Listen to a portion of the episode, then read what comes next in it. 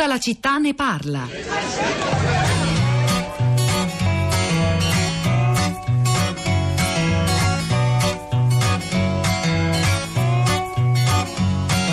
Quello è il quarto piano, no? Sì, è il famoso quarto piano.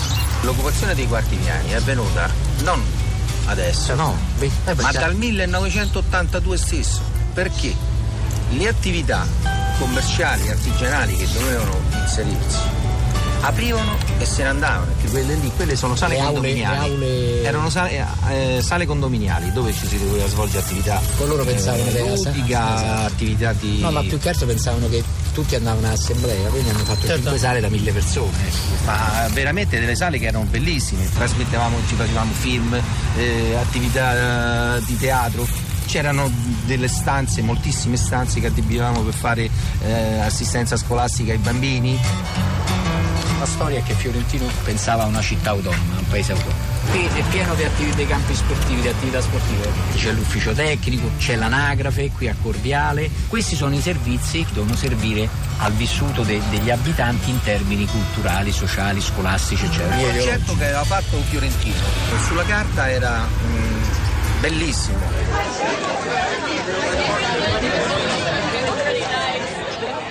Era un racconto su Corviale, il mostro architettonico chiamato Serpentone. La fonte della clip che avete ascoltato è il sito del Fatto Quotidiano. Chi abita a Corviale si vergogna, dice un tratto di questa clip che avete ascoltato. Eppure il progetto originario era qualcosa di molto importante, avvincente, venieristico. Il quarto piano del palazzo doveva essere la via dei negozi, delle sale condominiali. Oggi l'intero piano è occupato da abusivi. Ci sono altri messaggi, sono veramente tanti, ricchi, interessanti quelli che ci mandate questa mattina, e poi ci sono naturalmente i dubbi, le voci più scettiche.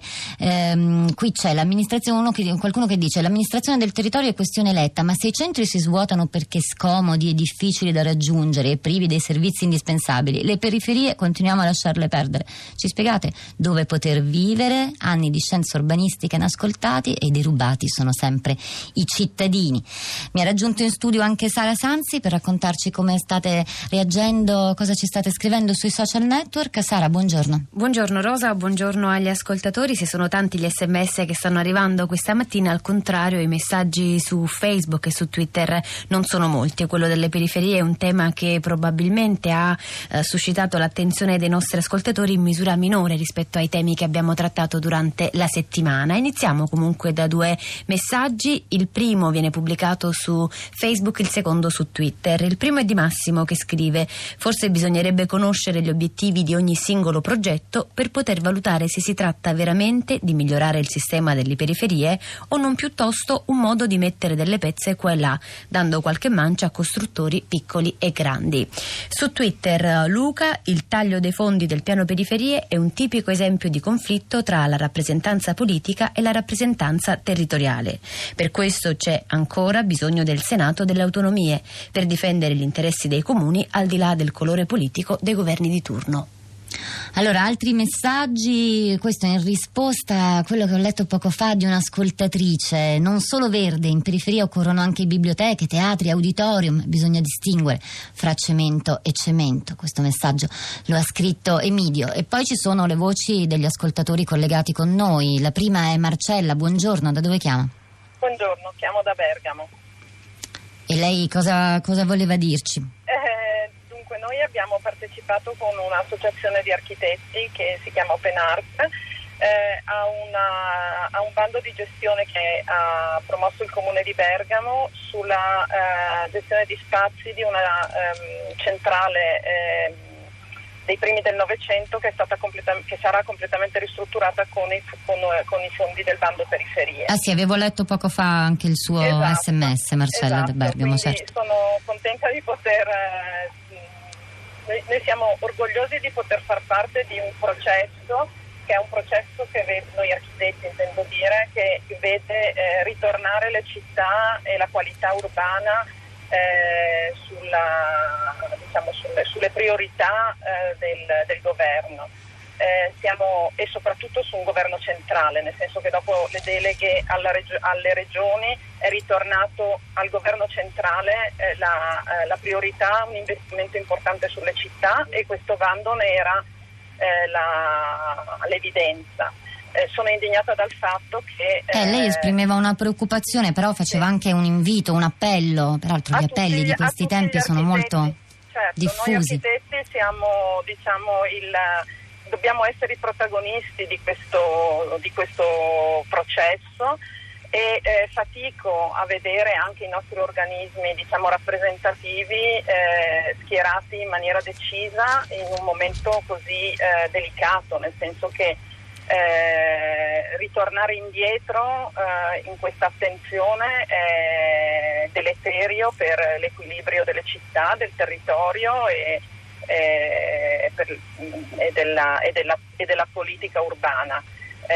Ritengo che noi architetti dobbiamo farci sentire, perché dobbiamo essere protagonisti anche nel manifestare il nostro sdegno in questa marcia indietro.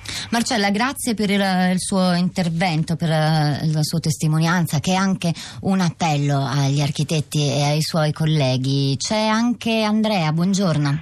Sì, buongiorno. Lei in provincia di Firenze. Volevo segnalare che su Washington Post News di ieri è riportata la mappa delle principali capitali europee con la percentuale del cambiamento della popolazione negli anni dal 2001 al 2011, e appare evidente che oltre Madrid, Roma a livello europeo è quella che presenta più variazione, più nuove popolazioni, specialmente in periferia, rispetto alle altre capitali. E mi meraviglia invece che Berlino, che mi aspettavo fosse fatta da tanta popolazione nuova, invece c'è stato un minor cambiamento rispetto alle altre. Ecco, era questo e basta, volevo dire. Andrea, grazie anche a lei per il suo contributo. Tra l'altro ci sono messaggi simili che raccontano punti di vista anche simili ai suoi. Adesso ne leggo un altro paio. C'è Paola che scrive: apprezzo le dichiarazioni dei sindaci, ma spesso la libertà municipale ha prodotto orrori, disastri e malversazioni. Tutti noi abbiamo dozzine di esempi. Non so se è il caso di preoccuparsi tanto a scatola chiusa del tutti buoni, tutti bravi, o piuttosto di guardare sempre caso per caso, come bisognerebbe fare ogni volta. Sara? Rosa, un messaggio in tempo reale ci ha appena scritto Giuseppe: la verità è che i politici di palazzo continuano a non conoscere i problemi del territorio. Su Twitter invece Armando: sembra che il fondo per le periferie servisse più a mettere una pezza sui guai della pianificazione urbanistica dei decenni scorsi. Domenico parla direttamente dalla periferia, dice: io sto in una periferia difficile, non è mai stato fatto niente, sono solo bugie come quelle di Pinocchio. Clorinda scrive da Palermo e dice: chissà perché quando c'è da creare un hotspot, cercare casa agli sfrattati di un campo rom, si pensa subito alle periferie e mai al salotto buono della città. Allora c'è anche Raffaella collegata. Buongiorno, lei da dove chiama? Buongiorno, io chiamo da Trento. Allora, io ho scritto quel messaggio proprio dopo aver sentito l'amministratore di Belluno, e io sono d'accordo con lui, nel senso che se io do una parola e sottoscrivo un contratto, quello va rispettato, perché io lo vedo molto questo contratto, per esempio, che è stato stipulato tra i due governanti, Di Maio e Salvini. Loro antepongono il contratto fatto da loro, ovviamente loro devono, riguarda il reddito di cittadinanza, eccetera. Io vedo molto dietro a questo fare slittare il contratto milleproroghe, non so se ho detto bene. Il milleproroghe è stato approvato al Senato, dentro c'era un emendamento che fa slittare il provvedimento, il bando per le periferie. Ecco, ma questo slittare io lo vedo proprio come una presa in giro per i cittadini, perché devono anche tener conto che non tutti i cittadini hanno votato loro, quindi prima si è preso quel contratto e va rispettato. Io ieri, guardando il telegiornale, ho visto il mio sindaco Andreatta di Trento che era molto amareggiato, e con lui siamo in tanti. E poi volevo lodare, perché appunto in famiglia, anche se io chiamo un idraulico e gli faccio fare il preventivo eccetera, non è che poi gli posso dire ma non ho più i soldi per pagarti.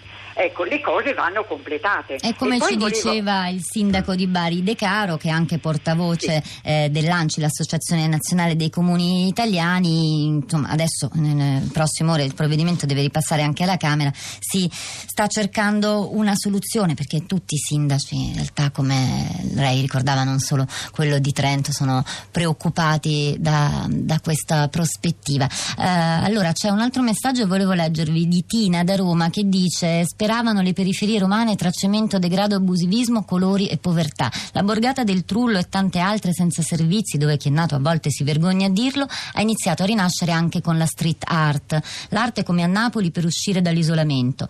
Oggi non esiste al Trullo un muro che non ospiti un'opera o un verso romanesco dei poeti dipinti di color pastello, sono i famosi poeti del Trullo. E le case popolari, sono venuti artisti da tutta Europa per ammirare e partecipare al cambiamento delle periferie, anche con i segni della bellezza che oggi non cambierà il mondo ma ha provato a farlo.